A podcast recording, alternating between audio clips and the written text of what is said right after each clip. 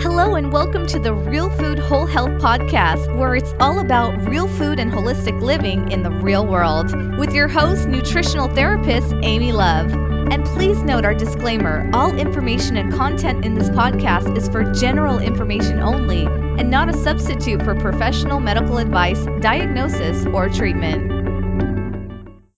Thanks for joining us on the Real Food Whole Health podcast. Today we have Kath Gallant from Blue Moon Evolution, a farm to table restaurant in Exeter, New Hampshire. Kath, thanks so much for being here. You're welcome. Thank you for having me. I'm delighted, really. This is so exciting for me because uh, we've known each other now for probably six years. I think so. Yeah, I think, I think so. so. We've been um, we actually discovered Blue Moon Evolution, the restaurant, um, when we were in Connecticut. When we lived in Connecticut, and we would come up to Portsmouth, New Hampshire, for the weekend, and uh, very quickly, uh, your restaurant actually became the reason for our visit. So. Oh, it's one of our favorite in the that. country. yeah, it was great because you know um you know, being like gluten sensitive and, you know, wanting to eat, you know, organically and, and farm to table, so hard to find good places, uh, especially in that area when we were kind of new. Right. Um, you know, and there weren't that many five or six years ago. Um, in the Portsmouth area, there just weren't, and so that was really uh, one thing. Like the first trip that we came up there, we came to the restaurant, and it was just like being in your home. Huh. It was such a warm, welcoming, fabulous experience. We were like, oh yeah, Thanks. This is we're coming back. Thanks. Well, you know, I do recognize that we truly were pioneers in the farm to table movement. We took a leap of faith, really. We had been in business for 15 years as a natural foods market cafe Mm-hmm. and it was uh, 2010. Oh, there's my Jack Russell Terrier. I have to quiet him. Uh, Hello, little one. 2010. Uh, it was really a, a combination of things from you know viewing Food Inc. Uh, and realizing that our food economy was really in a dire straits, and mm-hmm. I lived in this bubble of my natural foods world. But I also attended the first national slow money conference in Shelburne, uh-huh. Vermont and Bill McKibben said, take 10 10 10, October 10th, mm-hmm. 2010, and do one thing to make a difference in your life.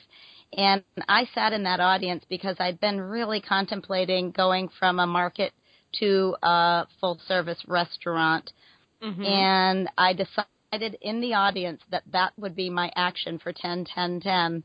Oh my gosh, I didn't know that. Yeah, and so on September 25th, my 52nd birthday, you know, coming of age, um, I dissolved the market, wow. and we built out a full restaurant, and we lo- sourced local, and we are committed to organic on top of the um, local sourcing. So mm-hmm. I think, and even today, I think we still hold that edge that I'm committed to. You know, not only knowing your farmer, but how your farmer treats the land and, and yes. the end result there. So it's been kind of a long and, and actually my I have children, you know, in their 30s, and they were the ones that said, you know, we were Blue Moon Natural Foods, and they said, Mom, we've got to commit to this local sourcing, know your farmer, and we've called it evolution. So that hence is uh, Blue Moon Evolution. I love that. Yeah, it's a good thing, huh? It is a good thing, and you know, it really is. It is such a family endeavor, and and your customers feel that. I mean, I know so many that were at the market before they knew you, they knew your family, but for a newcomer to the area, I mean, it was like it was kind of a home away from home. I mean, we would, and of course, we would roll in there sometimes after tending to our own farm and exhausted and right. dirty and worn out, and you know, just kind of slink in the back by the bar. And it, was the most generous, wonderful, welcoming, warming, nourishing service and food that really like kept us going in many times. Oh, so it was thanks, Amy. But you know what? I remember seeing your name written down, and I'm like, because truly we do believe it is about the love on top of it, the energy behind how the mm-hmm. food is prepared, the energy, how the food is grown, you know, and I'm like, I've got to meet this Amy Love. and your name drew me to you. And I, I remember very clearly the first time we met and, Mm-hmm. and it was a, a, a special moment. So thanks. Yeah, absolutely, absolutely. Well, I just like I said, your your restaurant is one of our favorite in the country, and I can't wait till we're back up there and we can come see everybody. But you know, it's it is about a movement, and I think what's so powerful about what you said. I mean, a lot of people listening, we can't just like start a restaurant, but it's that taking a step. It's that committing and taking a leap. Right, right.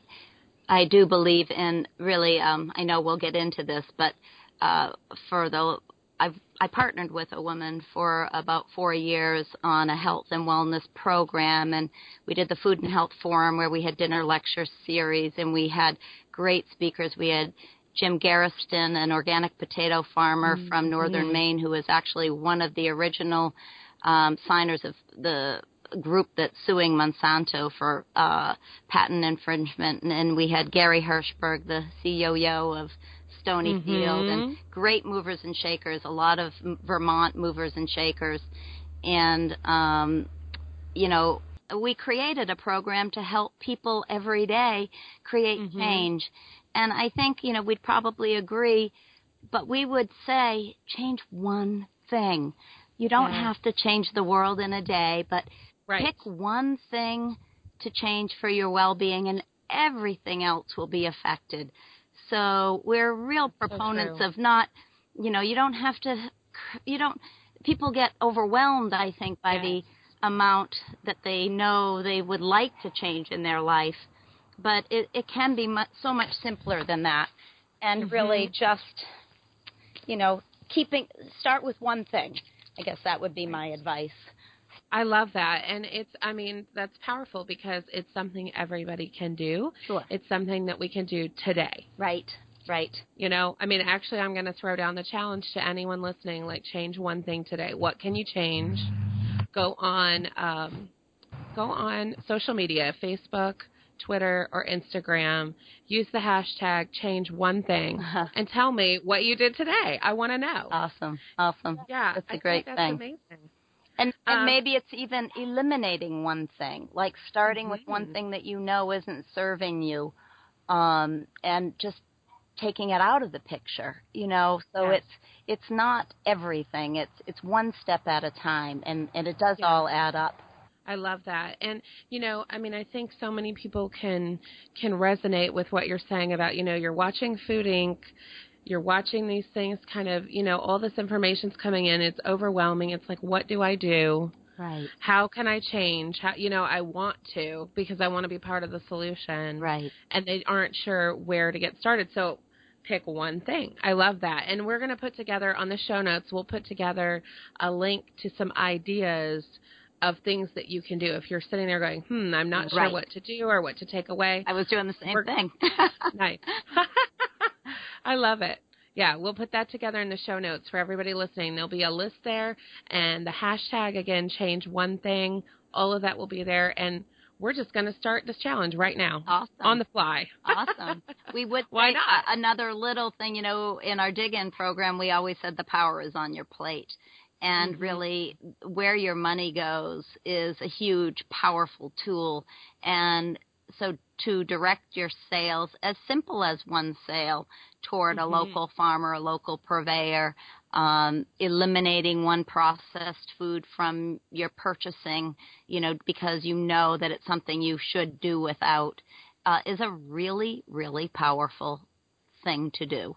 And that's just going to snowball because, Right. you know, as you do one thing and you feel empowered and you feel inspired, you go, well, what if I can tackle one more thing? Right. And then what one more? Because a lot of us look at the problem, you Right. know, the in the food system and I mean, it's a mountain. Right. It's a it's bigger than a mountain. Right. So to try to move that it's it's overwhelming. You feel defeated, and a lot of times you toil away trying to make these changes, and you don't feel like you're really influencing much. Well, and I think that you feel um, powerless because it is so Mhm. huge. But you know, it's many hands, and it's it's you know, never doubt that a group of small concerned citizens, you know, can make a difference because we that is what makes a difference. And Mm-hmm. you know, I've been in this movement um, for 20 years, and we plugged along, and we were a small minority of organic, you know, people who cared about how our food was grown and how the earth was treated, and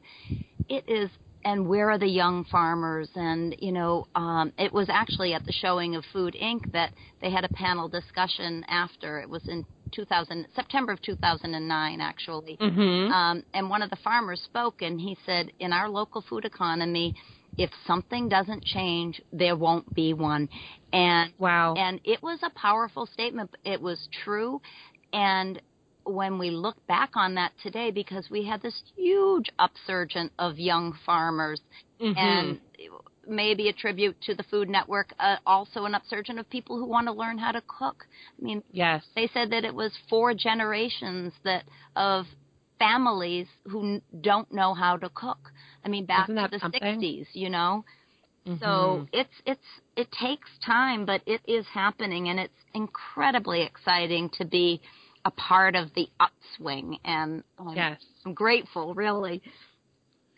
Yeah, it's been a a really amazing thing, and you know, I mean, I I know that we haven't been in it near as long as you have. I mean, we started changing our lives, our lifestyle, um, maybe seven, eight years ago, and so to even in that short time, things have changed. And of course, Right. you know, we got involved in in farming and all that. Like for us, it started with, oh, we're just changing our diet because of some food allergy testings, and it went all the way to moving to New Hampshire and starting a, an organic farm. wanted to be the farmer. who would have ever dreamed, you know, um, two people from suburbia, you know, moving to the country. But, you know, at the time it was our answer because we couldn't source what we wanted. We wanted heritage breed, organic, pasture raised, soy free. Hard to find. Right. And you know, you bring that up. There was a time that um, in the very beginning we had an organic farmer that we bartered with, you know, lettuce for cinnamon raisin bread. and um, he kind of dissolved, and the demand began. But in the early days of the farmers market, the the the farmers could sell everything they grew at the market, which was their highest price point. And Mhm. us being a restaurant, we usually got a wholesale price and whatever they had. There was nothing, you know. Um, and so we started our own garden so that we could just source ourselves quality, the local food that we wanted. Um, and it's awesome today to think, you know, we still run our garden. We have about Mhm. an acre and a half. Um, and we have staff staff from our restaurant that uh, work it and for a meager pay honestly but they love getting their hands in the dirt or saying that the garlic on the table was harvested you know by our team or the flowers or Mhm. the herbs and just the connection you know Mhm. connection to the earth is is this precious thing Oh, so it's huge. we still foster it but you know to have witnessed that to not be able to source the food you want so Mhm. sometimes you have to dig deep right right, exactly, and just do it yourself. right when all else fails Yeah, right. Well, I mean, I love that. And I mean, you guys even expanded at first. I think you were just a dinner restaurant and then you expanded to offer lunch, um, which was another, filling another need in the community because I know for us, um, trying to find farm to table places at lunch has always been a challenge yeah um, because usually that's you know in the domain of dinner and it's usually a little bit more of an event you know you need to make reservations and plan ahead and for lunch sometimes i i mean i would find myself out running errands and especially because we lived in the middle of the woods Right. you know we'd come to town right and uh, there weren't really a lot of places to go so when you guys started doing that Well, you know, you know i think you've oh, I apologize for interrupting. We um, have done lunch for 20 years. I don't know if you knew that. When we were Oh. a Natural Foods Market Cafe, we were a lunch spot. We have actually gotten. Best of New Hampshire for our soup a few times over. Um, so we have always done lunch. I mean, maybe the first few months of our opening when we were getting our kitchen set up was the beginning.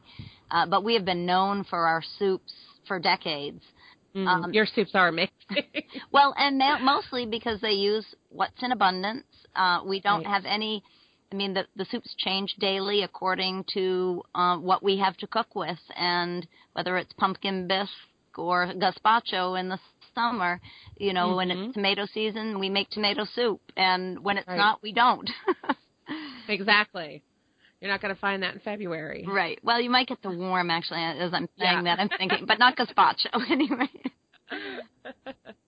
yeah, that's really something. Um, you know, I just I, I remember coming in, and I think it might have been one of the first times, and and you had that map. Um, Oh, yeah. you know, the source map. Right. And I'm going to put that a link to that on the show notes because that is so powerful. Yeah. I mean, and did you ever think like Well- when you started it would You know, we were trying to make a simple way for people to understand where their food was coming from. And Mm-hmm. uh, actually, it was Amelia, one of our servers, who's wonderful and also heads the garden team. She's been with us Mhm. for over five years. Um, one of our mixologists as well. She's just uh, an amazing she's amazing. person on our team. Um, you know, she took on the, the project and it was beautiful and it was the you know the roots it was the grassroots of that like Mhm. saying look this is where your your beer is from your bread is from this is where your pumpkins came from you know this is where we are sourcing the meats um and people were truly amazed by it and i think it is empowering to realize that within a very small circle you can you know get everything you need Mhm. here in New Hampshire anyway. I know it's not true everywhere, but um and you know what I it reminds me of because we've been involved in the slow food movement for decades as well. Um, you know, we used to do the 100 mile Thanksgiving and think it was so fantastic and now we're down to the 25 mile Thanksgiving. So isn't Wow. something? That's amazing. That's really amazing. Yeah, it's good stuff. It's incredible. And you know, I think the thing that's so exciting about local food, I mean, besides of course the health benefits and the and the benefits to our, you know, our earth, the animals, the farmers, like I mean, of course we know that, but it's really diving in and getting involved. It's really building a community. Right, right, right.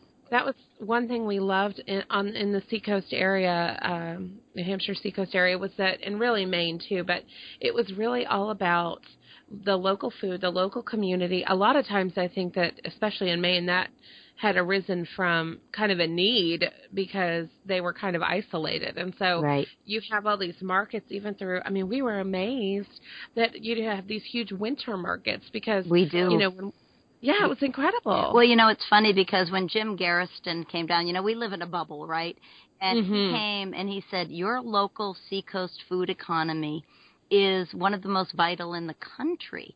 And I was Mhm. like, really? Like, this isn't happening everywhere? And he said, What you have created is a template for other communities. So, our, and we had really dynamic serious Zoe Patterson, you know, the, we have Mhm. Seacoast Eat Local group that have worked for years at developing this year-round market model.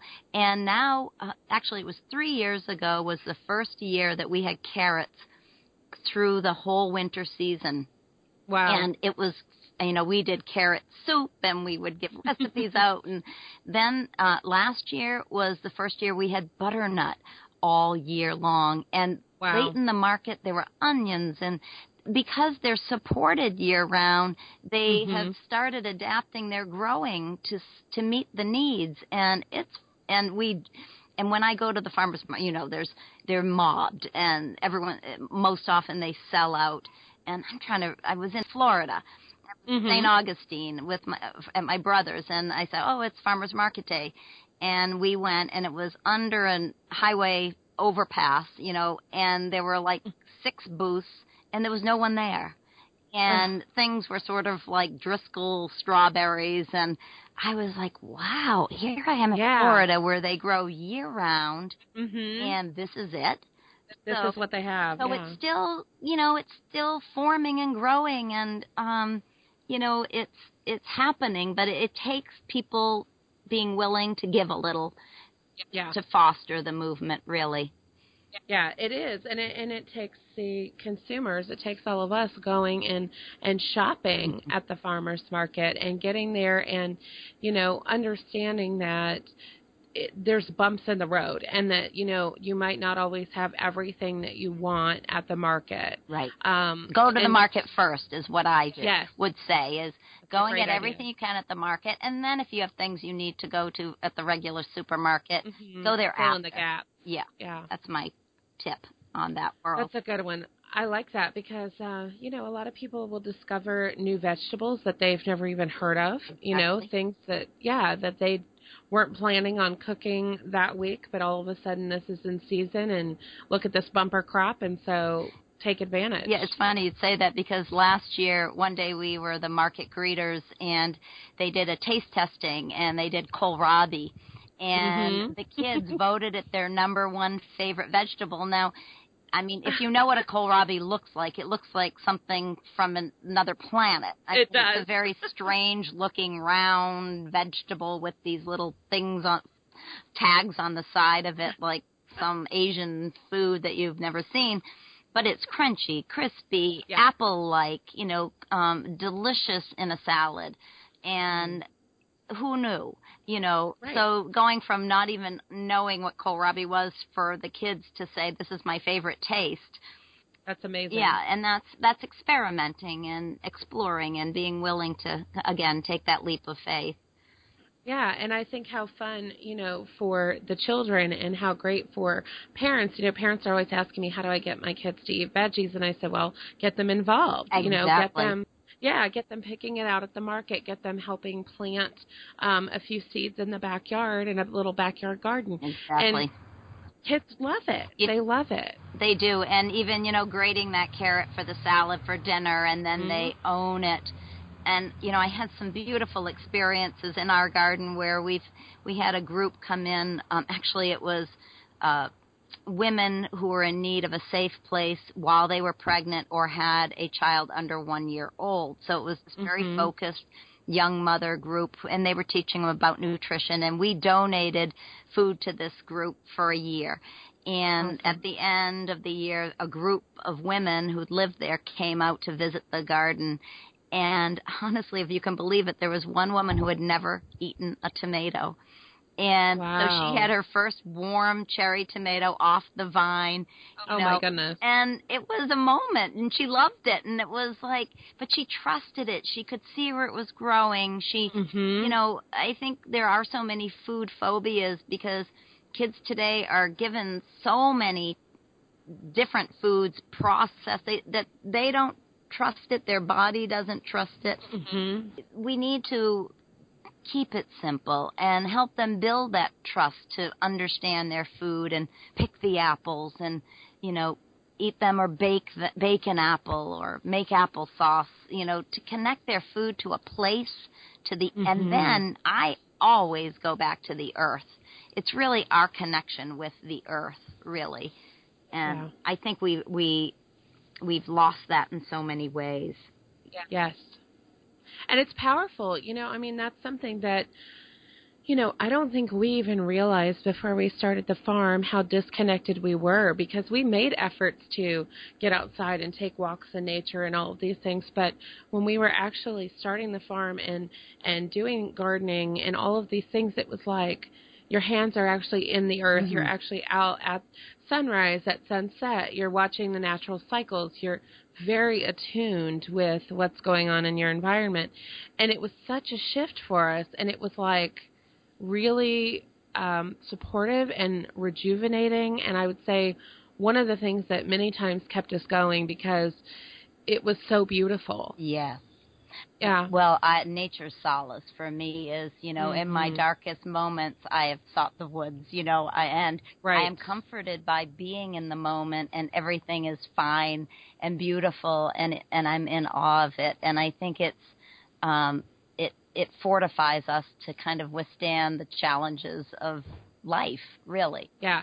Yeah. Um, Well, it takes us out of ourselves in that Sure. moment. Like you said, you can look away around and see that everything is all right. You know, that things are actually really thriving and that, you know, if you look long enough, there's these systems going on and you can see how things are interacting. And, you know, one thing that's kind of gotten us through, and especially if we, as we've been doing our real food road trip and, and going to so many different areas, it's been really like awe inspiring because you see these mountains, you Mhm. know, that Oh, have been there since forever. And think of all the earthly conflicts Yeah. that they've seen. Your your photographs are really spectacular. oh, thank love you. them. I just I wish I were in the back so seat. well, you I know, it, so much fun with it reminds me. Um, I was asked years ago to prepare a dinner for a woman's 60th birthday party. They were my Mhm. neighbors, and they were great organic gardeners. They he was a professional. They were both professionals, but they were in the garden every day. It was really their meditative place, and they knew Mm. enough to be organic for years before it was really a common phrase, you know, thought. And so I said, "Well, I have to have something from your garden." It was actually like October, November when the party was. And I said, I've got to have something from the garden for Jean's birthday because it's so much a part of her. And they said, well, we still have leeks in the garden. I said, great, I'll I'll do something with the leeks. And they harvested a big bunch of leeks, and honest to God, they had to be four feet tall. And oh my gosh. I cleaned them and I laid them out on my counter to before I prepped them. And honest to God, Amy, they glowed. They were Wow. like alive. I I had never seen anything like it. I I could tell the difference. I Wow. could feel the difference of Mhm. this food versus something that has been grown in a monocrop and shipped cross country and never touched a human hand till maybe you know the the produce person was moving it Mhm. and you know i don't want to say dead food because there are nutrients in food and sometimes that's the route we have to take but i it was a, a little bit of a revelation for me to realize that this plant matter was in was alive with the love that had been and the land that had been tended for years and years was alive with that energy and That's amazing. you know plants hold energy so right. Oh, you can hear my train in the background here. I am sitting outside on this gorgeous blue sky autumn day in New Hampshire. Oh, how can you beat that? Oh, that is one thing for sure I'm missing right now is New England fall. Uh, now, where are you right now? Let's see, where are we? We're in Los Angeles right now. Oh, been there. So we are not having any color change. uh, yeah, beautiful. Well, No. there's beauty there, right? There's so much beauty here. I mean, it's really amazing. Like, uh, going back to what you were talking about with the leeks, I just want to say before I Oh, yeah. forget, like, that's a sacred experience. Right, That's a sacred experience. It's right. so over and above, and it's like when something like that happens, you just you feel it to your bones. Well, you know, I'm reading a beautiful book, and if you'd like, I, I will find the author. But it's the uh, Lost Language of Plants, and you know, the feeling that plants give us when we're around them, and the recognizing them as sentinel beings, alive Mhm. beings. Um, and it's I'm crazy for it honestly but I love that you know after all of my years of dealing with food and um you know I run a busy restaurant uh, that I can still be in, in awe and learn something new Mhm. and be open Learn to to what's what's next you know and uh it's very exciting it's a it's an amazing That thing. sounds like an amazing book. Yeah, I'll definitely put the link to that in our show notes because it's um it is so important to realize that and you know it's something that I think we really felt that we experienced when we were gardening. And even when back in the day we lived in Texas we were just changing our lifestyle. We just started a small backyard garden because I thought let's let's plant some salad greens. You know it was so mhm. small. But just going out and harvesting that I mean I would go out and kind of weird but I would talk to my plants sure well that's see how they're that doing right the house plants. yeah yes exactly Well, the Secret And- Life of Plants is kind of the old chronolog, you know, the the book that I go back to again and again through the years. Another great, you know, plant energy book. It's amazing and it's so true. I mean it re- i would really notice a huge difference and you know i just go out and kind of say like oh this is developing and you know come on little sprout you know? sure. it was kind of awesome and then to know that that was going to go full circle and nourish my body you know? Right. i mean it was just like really a beautiful thing and it it was the same experience when we had the animals on the farm you know? It was like knowing that that was going to be part of the cycle of life and there's something really sacred and special and beautiful about that that we miss if we're just purchasing food in a grocery store, you know, from industrial means. I mean, Right. it's a different energy. Well, you know, It's I'm I'm very excited with the new project I'm starting, and I'm I'll give you the title. I hope it sticks, but it's called Teen Beat, B E E T, oh. And Uh-huh. I'm working with the local high school with a uh, television show for our pa- public access station. They Oh, cool. um, and it's focused on teens and uh, the story of food. Um, Mhm. We actually are starting with the story of the apple, which dates back 10,000 years to one mountain cool. ridge in China. And Wow. today there are, there are over, well, again, 10,000 species of varieties of uh, apples that we eat wow. and just knowing that food story in our Mhm. civilization, you know, and um I love that layer of it to recognize it and call it and uh and I guess when you talk about raising animals as well, I think of, you know, that level of gratitude and respect for nourishing us that Yes. that um it's kind of how I condone my meat eating when I do. Right, and you know that was actually um, a huge part of it for us. Is we, um, I talk to people a lot about the farm, and, and they ask me, well, you know, what did you do with the animals? And I said, well, it was an organic farm, and and we had animals for food and for um, for meat and for um, milk and for eggs, and um, you know, they said, well, who did your butchering? And I said, well, we learned how to process mhm. ourselves. Right. And um, a lot of people say, well, I could never, oh, I could never do that. I love animals too much. I could never do that. And I said, you know, I thought that too. And actually, the first um, processing workshop I attended was uh, with a friend, and it was at her farm, and she was um, butchering a rabbit.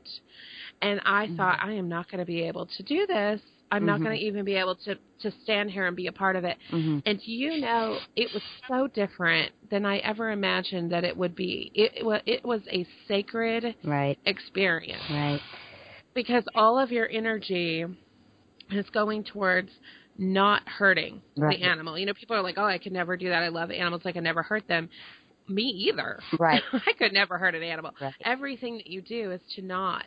And you know, in all the years, I mean, we only did it for 3 years, but in all that time across so many different species, I never once had an animal upset, stressed. I never oh, had yeah. a, a a scary experience. It was always a very beautiful sacred exchange, and that was really powerful for me. Right. Well, you know, my, one of my challenges or uh, in that world of diet is one of my dearest friends since I was a teenager is a radical vegan, and um, I've always been a somewhat meat eater.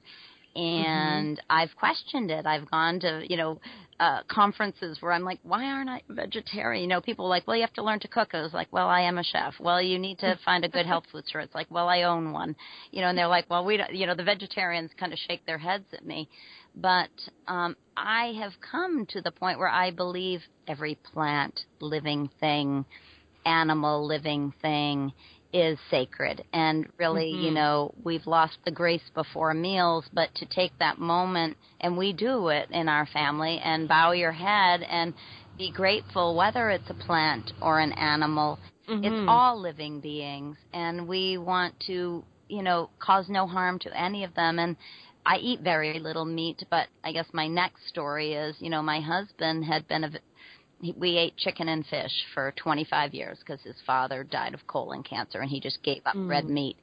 And about two years ago, he and my husband's a mason. He moves stone and rock and climbs ladders and is very physical. And Wow. in the middle of the summer, he said, "Oh, I just feel like an old man. I'm tired. I my bones ache. I'm." And I went a little bit to eating right for your blood type. I was like, "Okay, honey, let's just take a look." And he's an O blood type, and they're meat eaters. Mhm. And so I said, well, now that we know where our food comes from, I said, you know, how about you just try some local beef and pork? And um, he agreed. And honest to God, it was like a back to the future transformation for him. it was less than a week. That Wow. he had this rigor in his skin tone, his muscle mass increased like it was like the Hulk way. It was kind because he is he's active, you know, he's Right. moving all the time. And um I- unfortunately today I don't like to eat as much meat as he does and I'm I'm like, "Oh, I liked it better the old days for our daily diet, but I make it work." I just You have to balance it a little bit. but you know, it's not for everyone. But some people, in order to thrive, their constitution, you know, needs. I mean, I say needs. It, he could have lived as he was, but you, he wasn't thriving, and Yeah. I was on a vegetarian, mostly vegetarian diet. So I had to recognize that we didn't thrive on the same diet, and he Mhm. needed something different than I did. Yeah. Um, and it changes over your over time. I mean, we always talk about eating what's right for your body, your health status right now, Exactly. Because it ebbs and flows. right. And that we have different seasons to our lives and you know you you can take a very active man and put him up next to a teen girl and put that up next to you know a growing child up next to a pregnant woman Exactly. all of these people need different things Exactly, exactly. Yeah. And really no judgment. You know, we do the best we can and we we have to have compassion for people and Mhm. un- and fortunately my radical vegan dear friend has empathy and compassion for me. I think I sometimes I I used to think, well maybe I just eat meat so she'll love a meat eater, but um, but I, I'm Yeah. a little stubborn in my my ways. I love it. That's so funny.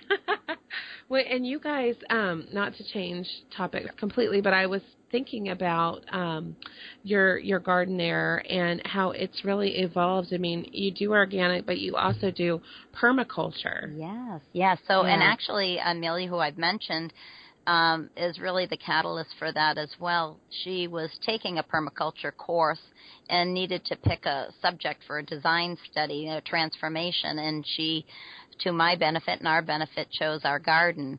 So Wow. she created this. Actually, she and Leslie McDonald created this beautiful um, design, and I, of course, said we've got to do this. So Yeah. we implemented it, and it's amazing. You know, I have a photograph of the first year we gardened, and my pathways were about four feet wide. And I think we spent more time weeding the pathways than, than Mhm. gardening the garden. um, and today our pathways are enough to put a wheelbarrow down with the front wheel up. I think they're about 12 inches, maybe. And we Mhm. do things called keyholes where you just have an entry into a space and then it's almost like a U shape around you that you can reach, um, like a three foot reach span that we use.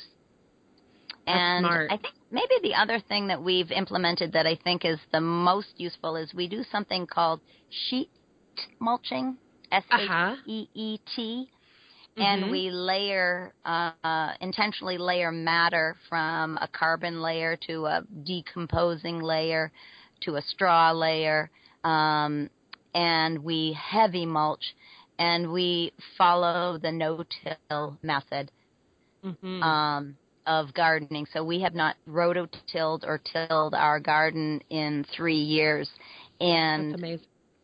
Eh, for example, um, last year we did heavy mulching in the fall, so in the spring everything is broken down and ready, Mhm. and you literally just curl back with your fingertips your row to, to plant your seeds in. There's and you might use a little hand trowel to kind of just break Mhm. up the soil, but it is so simple and so easy, and really we would call it kind of following nature's lead, really. Exactly. Right. There's no rototillers in nature, and you know it's we we did a similar method in our garden, and it was you know in in the um, late in the fall after the harvest, right before we were going to put the garden to bed, we would cover everything with that, you know, the leaf matter, layers. some yeah, the hay, Mhm. anything that we had left over from you know our farm, and um, it was amazing in the spring to go and see how rich that soil was and how crumbly and how easy to work and the seeds just thrive because there's all this nutrition for the seed in that soil Right. Well, also one thing that we do which is critical is we give back to the soil because one of the principles is you cannot take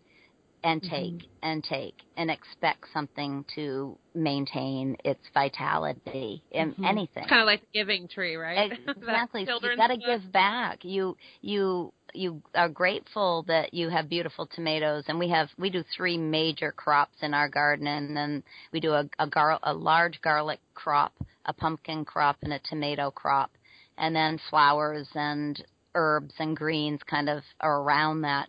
But you know, we have beautiful harvests, and all of those nutrients are being drawn from the soil. So you've got to make sure you give some back, and we intentionally.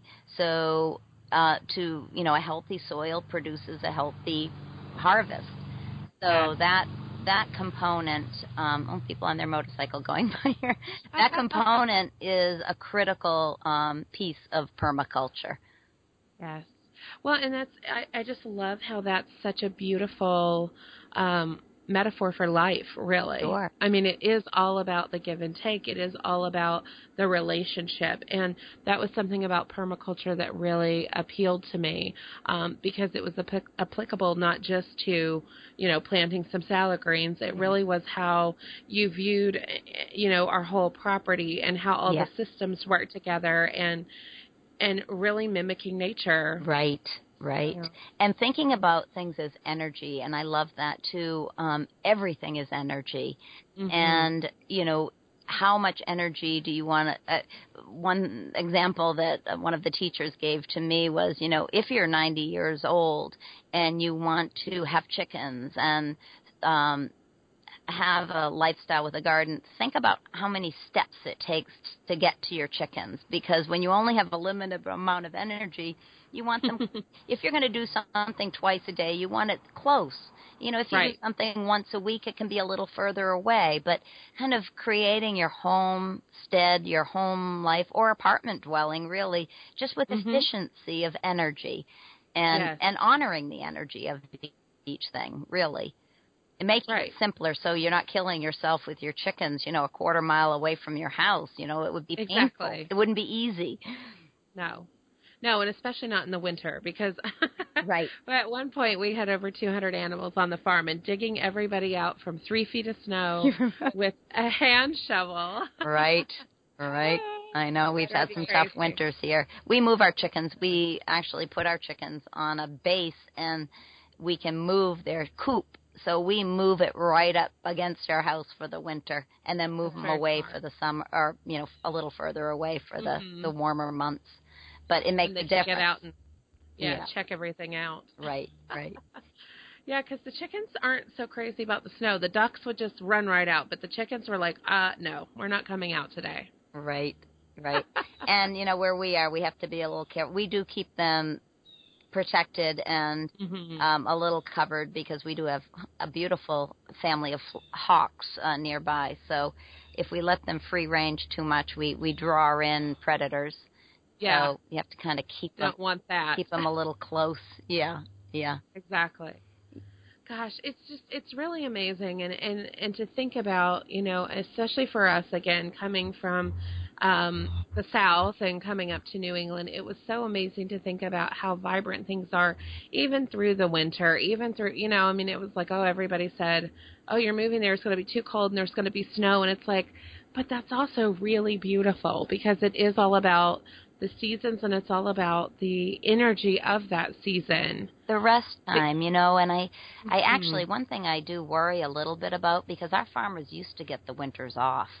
And Mhm. I do worry a little bit about our farmers going year round with no downtime. I mean, we have a Mhm. little break in December, but I mean, they they can and uh, you know, you don't want to exhaust them and I love how our New England winters gives us that short day and dark n- long night and we Mhm. read books and we knit and we rest and we don't go out a lot, you know. And so when summer comes, we're kind of yahoo, but but it does give us that downtime that I think we all need, you know, Yeah. whether we live in New England or not, you know, to take time to to rest and to be and not always be producing because I I do live in a very active world with a a big team in a restaurant and um you know just a it's important to just slow down you know to have a Yes. rhythm there that allows I like that.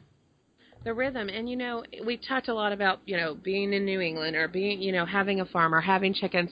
And I know a lot of people that's not the reality and for, for Right. most people that's not the reality. And so True.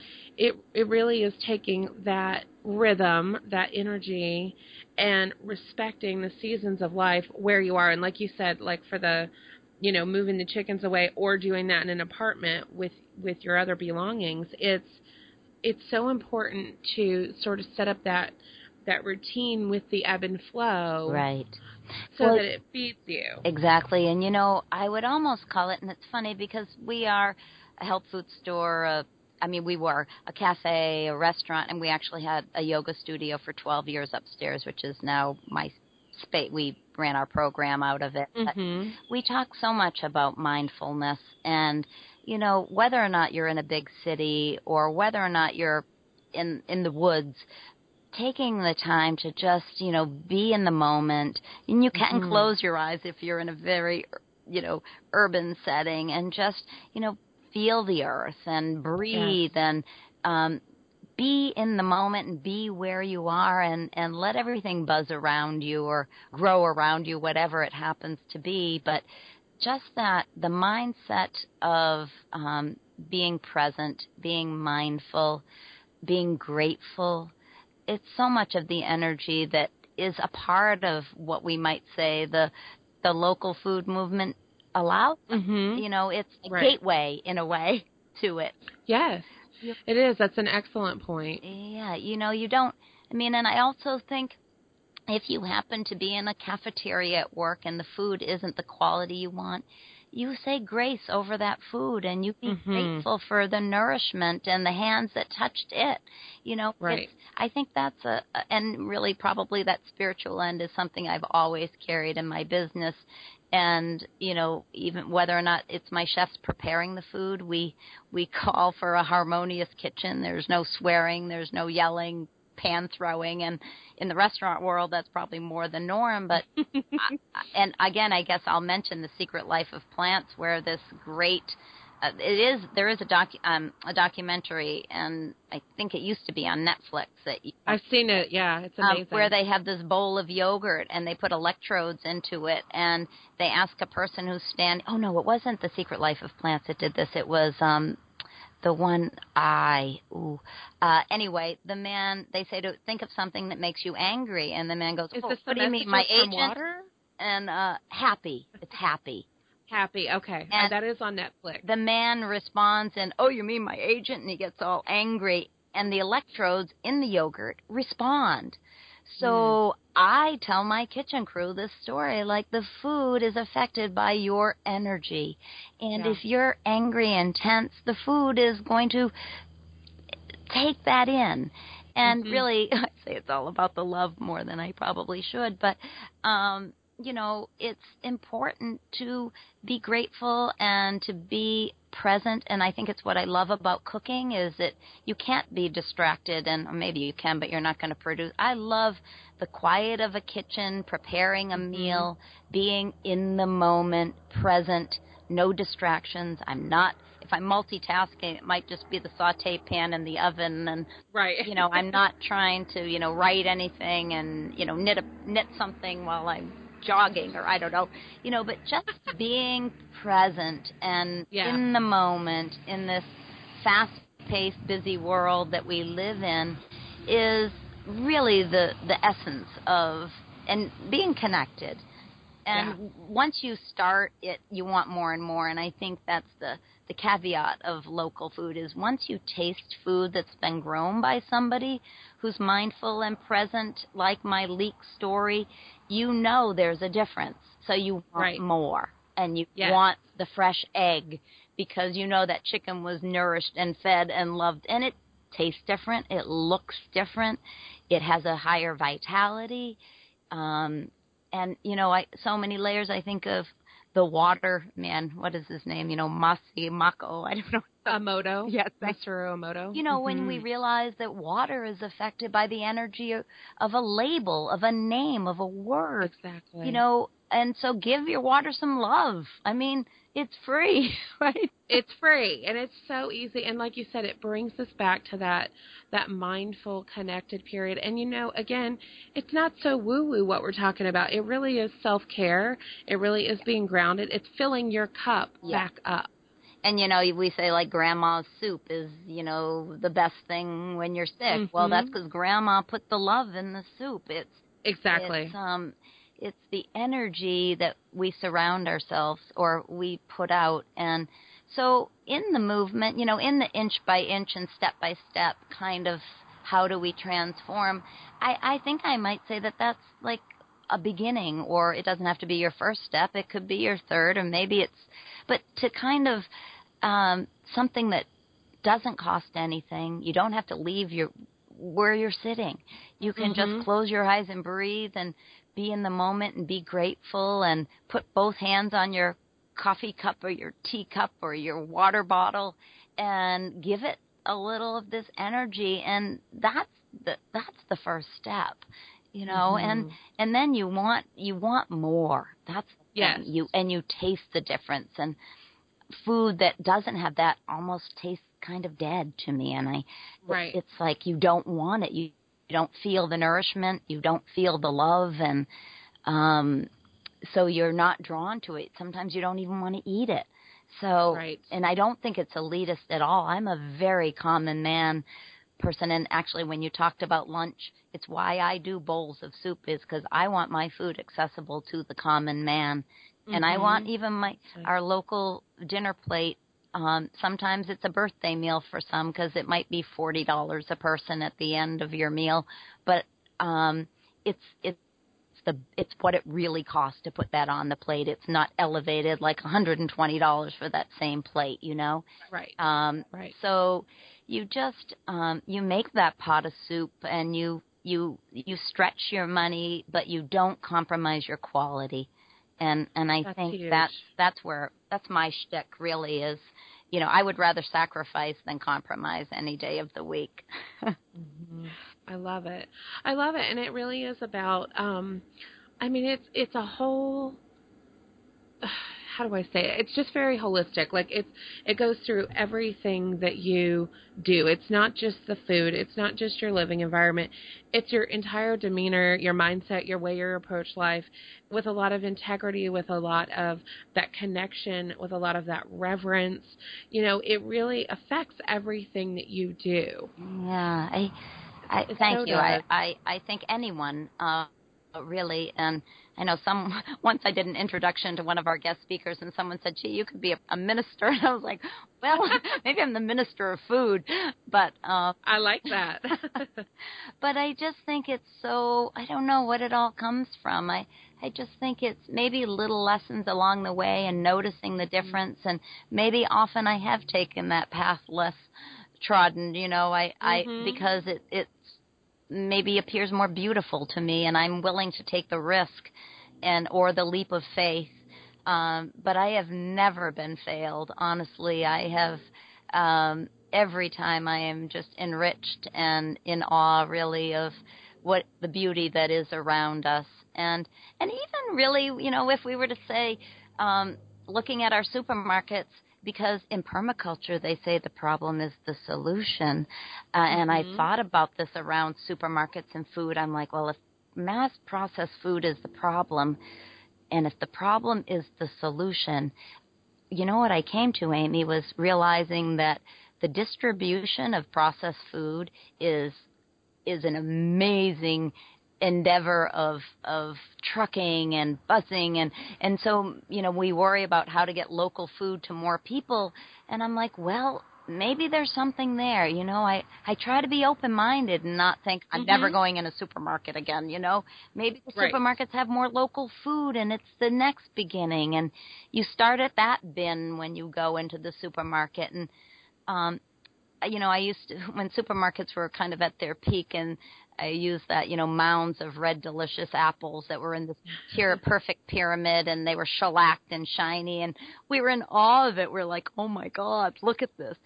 Look at it. and today I would rather have a bruised, fragrant, organically grown uh you know, maybe it has some spots on it, some um uh, and I would rather eat that apple. So I I look at food differently. So when you go to the bin in the supermarket and the organic doesn't look as good, give it a chance because what's behind that um, layer is a food that probably is grown with more mindfulness and integrity and a m- more vital earth. Um, energy or nutrition nutritional value and mm-hmm. all of that. So, you know, don't and so much taste variety. Right, right. So much variety. When we first opened our natural foods market 20 years ago, 95, um, and I was so blessed that I could get my food and go home and feed my family all organic. And I can remember the root vegetables were what I noticed the biggest difference the potatoes and the carrots and I guess potato isn't a root, it's a tuber, but things grown under the earth. And mm-hmm. I think that's, you know, for many years people say, well, I can't afford organic. And carrots are where I say to begin, or I recommend. And maybe it's the same in the local food world, you know, begin with something that um, you can afford, that the cost of a carrot is not a meat, you know, which is challenging. But the more I've seen you know, the more it's supported, then the price point declines because you know it is supply and demand, right? It is. It so is, and that's why you know we were talking about the the supermarket and, and that notion that it, you know the solution may lay there. It's so interesting because um, I was just at a conference this past weekend and I attended a lecture about kind of the homogenization of the organic movement and how the big companies are coming in and buying up some of these smaller organic companies. You know, we talked about General Mills with Annie's and um, and different things like that, and it was like. You know, and I think Hormel bought Applegate, and there's been a lot of that going on, and it's like, I think yeah. a lot of fear in the organic movement was this is going to be compromised, this is going to be whatever. But a lot of what we were talking about is, you know, the organic movement sort of needed that cash infusion. Yeah. And it, it sort of needed those distribution channels. It sort of needed the the ability to produce. It's just like what we were producing is changing from, you mm-hmm. know, it's not the processed cereals, it's you know organic foods and even though that's still well you know yes it's processed, true. one of my catalysts for change in 2010 was i did a timeline on the natural foods movement and through that and through mergers and acquisitions, I saw that General Mills had bought out Muir Glen Cascadian mm-hmm. Farms, that the labels in my natural foods market were owned by major manufacturers, and I didn't even know it at that time. I mean, I knew Tom's wow. toothpaste and I knew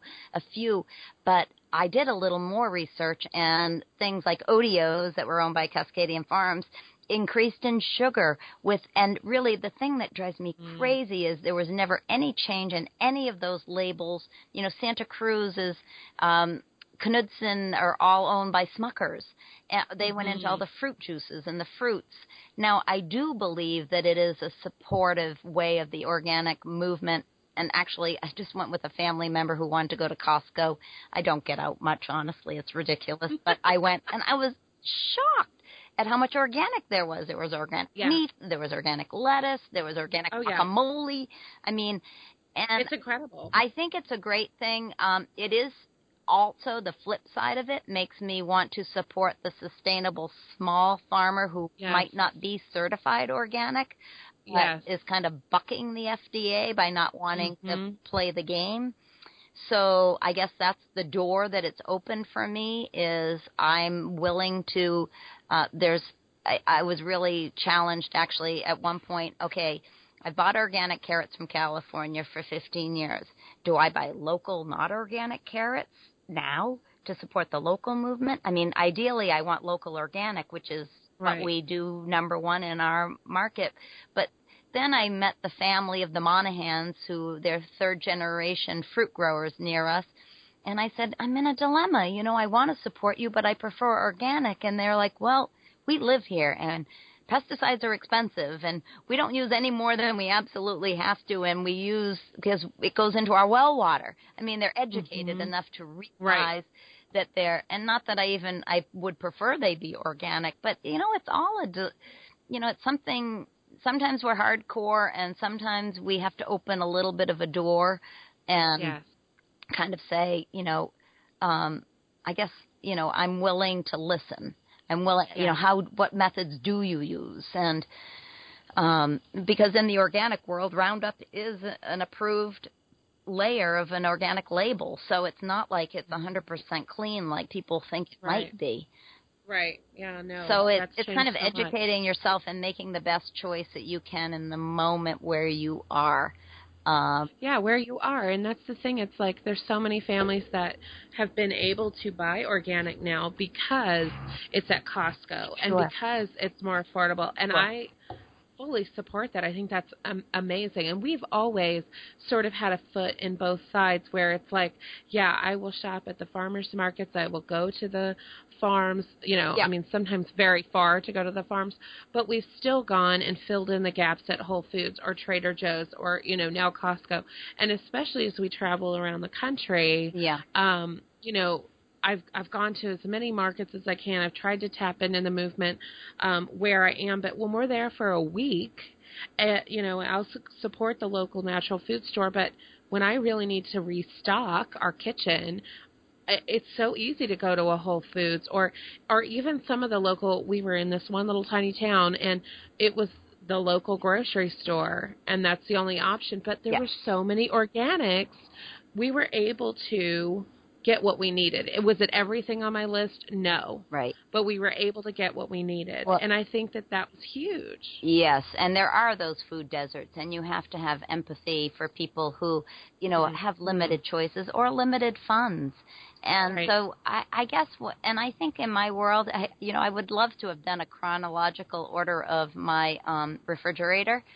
Mhm. because it has changed over the years. I mean, you know, I think one of the last things to go was, you know, Newman's own salad. Well, maybe I can't say that, but salad dressing. You know, I haven't bought a salad dressing in years, but I mean, there's certain things that you know, as we um, make changes, you make one change, you get comfortable in it, you add another layer, you add another Mhm. layer. So Right. you, it doesn't all change in a day, and you just Well, it has to do with your season. You know, when you if you have three or four small kids at home, and you have a sixty-hour work week or a spouse that has a sixty-hour work week, your your time is going to be different than if you've been able to carve out a little more a little more time and a little more calm. Um, you know, it's just doing what you can in the moment with what you've got. Right, right. And I think, you know, putting a little priority on your food. oh, Um, absolutely. You know, we we haven't even gone into the world of plastics, but you know, educating yourselves. You know, wa- take the time to watch that Bag It documentary. I could Mhm. put one out there and just educate yourself, and then make an educated choice. Right. Because if, and really I use the word ignorant, ignorance is uneducated. And Mm-hmm. so to, to try to make a knowledgeable choice so that, you, you know, when you're faced with the decision of A or B, or, you know, there's always the joke, uh, the, the person sent the husband to the grocery store to pick up a dozen eggs and he left because he couldn't figure out which one he was supposed to get. You know, I mean, because there's so many, you know, is it free There's range? so many it- choices. you know, which one is it? You know, I don't understand. And I mean, it's kind of true. I mean, if you have Right. no idea what the best one is, you're dumbfounded by the variety. So, you know, you just want to take it in small steps and small bites, but to to not be just complacent, right? Isn't it? No. So, Uh, no, Spencer absolutely. And- Tracy, you know. and always be you know like we said you know the education the the documentaries whatever those are very cheap if not free in many cases and so Yeah. there's a lot of things that we can do to educate ourselves so that like you said we know when we have a choice because sometimes we don't even know if we have a choice so you know that you have a choice and then you can choose something else and and many times choosing those renewable or recycled or whatever options are even more affordable right. um, if not for just a little bit more effort. Yeah, pot of lentil soup, right? I mean, Mhm, 69 right. cents for a pound of lentils, you know, or or really kind of something you can do to maybe offset the I, I would say you know go for higher quality meat, but eat less of it. You know, Right. and that's kind of. Um, I guess the other thing I wanted to say is, you know, ignorance is bliss, really, because if you don't know, it's it's like easy to kind of ha- eat something, you know, but it's a dangerous place to be, and that's where I was going to say it hurts you in the long term. That's the thing. Right, right. So you want to educate yourself, and I think the you know we'll use Food Inc. again. I mean, I have some vivid m- memories of that documentary where I never knew it was that bad. I mean, it was kind of like I knew it was bad, but I had no idea it was that bad, and it changed my life. So. I mean, maybe you say once a week or once every other week or once a month you watch a food doc. You force yourself to watch a food documentary to educate yourself, um, and I think make they're a better choice. fascinating. Hmm? I think they're fascinating. I think you know. I mean, absolutely. That was one of our first um, tools was the different documentaries, food documentaries, environmental documentaries, Sure. and with Netflix and I mean local libraries, it's also accessible. Um, and I have learned so much through those experiences that it's like wow. And you know, at first, I think anybody that starts changing the way that they live, it, at first it is overwhelming, and it seems like, you know, oh my gracious, like we're up against this huge force. But it hasn't yeah. been that many years. You know, my timeline, I mean, it was 50s, 60s that the whole natural food movement reacted in a very Mm-hmm. quick way to, you know, DDT and PCBs. Mhm. And um, I guess one documentary, we have done a few upstairs um, where we have a, a lecture after, I mean, a conversation after, Mhm. because sometimes that. people need to talk about it to figure out what to do. But Queen of the Sun is another Oh, one that really uh I had no idea you know how I mean and I think it's I don't want to go into it but that would be one that maybe is a, a nice approach to looking at our whole food system without getting you know you're not seeing animals slaughtered or things like that Right. but the impact of the bees um on our diet and also the environment on the bees you know it's just a it's kind of a mind boggling um whole story but it's a beautiful documentary that I It is a beautiful recommend. documentary. And I just, you know, I think so much that it feeds you in so many different ways, you know, and I think that, you know, again, that's in our practice and in our website, everything, we always take the holistic approach. It's never one thing, it's how Yeah. it all works together. It's looking at the entire system, you know, and so how are you feeding yourself with food, but how are you feeding yourself with thoughts and emotions Exactly. and what you know what entertainment are you using and what people are you interacting with and what toxins are in your personal care products. And it is Yeah. such a step-by-step process. It's such a one thing at a time process. Sometimes it moves faster for people. Sometimes it moves slower. Sometimes you get to a place where you go i'm good here. I'm comfortable. I don't want to change anything for a bit um and sometimes you're like i want to keep going i want to keep going fast But it is, I, I truly uh, believe and agree that it's an inch by inch process. Mhm. It's nothing that changes in a day. You make one small choice, make one change, and get comfortable in that, and then take it to the next level and take it to the next. And it's you'll feel the difference with the first step, but it's. Uh, I think gradual is the healthy way to go. I think it Yeah. um, you really kind of make it fit into your lifestyle and and again i guess i go back to you know really something as simple as the energy behind how you approach your food with gratitude and reverence uh plant or animal and um and it all kind of branches out from there Yeah, it so does, and that's so beautiful. And I think it's so accessible for so many people. And and and you know, it's kind of that ripples in a pond. It's like Right. once you make that one change, it builds on another, and you never know who else you're influencing right right because you might be inspiring another person to do the same. You might be influencing a farmer's family. You might be influencing, you know, just a little bit less of a pesticide that's going to help a bee. That's going to help. I mean, it's definitely cumulative. exactly i i totally agree Beautiful. I love it. I love it. Thank you so much for being here. I mean, this is just. my pleasure You know, we could talk about this forever because we could nerd out to nutrition and energy. odd right I love well, it. thank you. Here's my little traffic rolling by here. I apologize for the background noise, but um, really, thank you. It was a pleasure to connect, and I love uh, watching your trail blaze across country and scope out good food along the way. And um, really, I think too, just um, honoring where we are and and you know resolving to get better and not be complacent and educating ourselves i guess is really how it all you know where the the hokey pokey comes from or how we how we. Exactly, right?